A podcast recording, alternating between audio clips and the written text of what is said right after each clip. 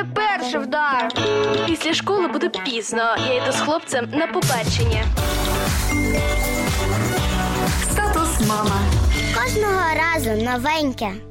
У будь-якій домашній аптечці має бути пристрій для вимірювання температури. Звичайний скляний ртутний термометр зарекомендував себе як точний, але доволі крихкий. Коли він розбивається, це завжди стрес. Як зібрати розлиту ртуть, розказує лікар із загальної гігієни Оксана Скоробогач.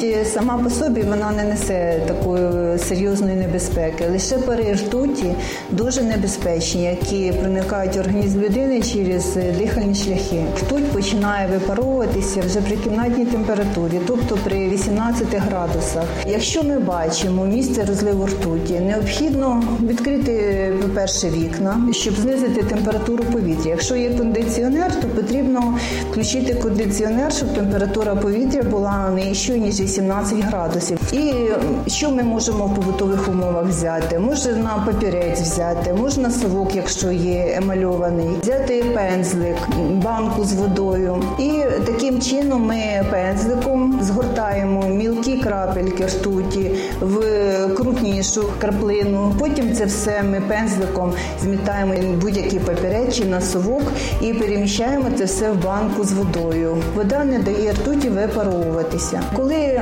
ми видиму частину ртуті зібрали, ми повинні закрити цю банку. Папірець також можна помістити в банку з водою разом з пензликом. І це все ми потім віднесемо в Державну службу з надзвичайних ситуацій для утилізації. В будь-якому разі не можна виливати воду з залишками ртуті у каналізаційну мережу чи десь на вулицю, тому що це все призводить до забруднення довкілля. Після того, як оці краплинки будуть зібрані, ми повинні приготувати мильно-содовий розчин і промити ним всі поверхні. Що таке мильно-содовий розчин? Це на 5 літрів води. Ми можемо взяти 200 грам мила господарчого і 250 грам соди, звичної соди, яку ми використовуємо в харчуванні. Це все розчинити в теплій воді і ганчіркою все помити поверхні, де був розлив штуті. Ні в якому разі не використовувати пилисоси, не використовувати війники. Ми можемо зразу ж зателефонувати Державну службу надзвичайних ситуацій. Приїдуть відповідні фахівці, проведуть демеркурізацію. Вони передають нам сповіщення, і ми лабораторний центр виїжджаємо, робимо виміри парів ртуті в повітрі і даємо заключення, чи перевищують нормативні рівні пари ртуті, чи не перевищують.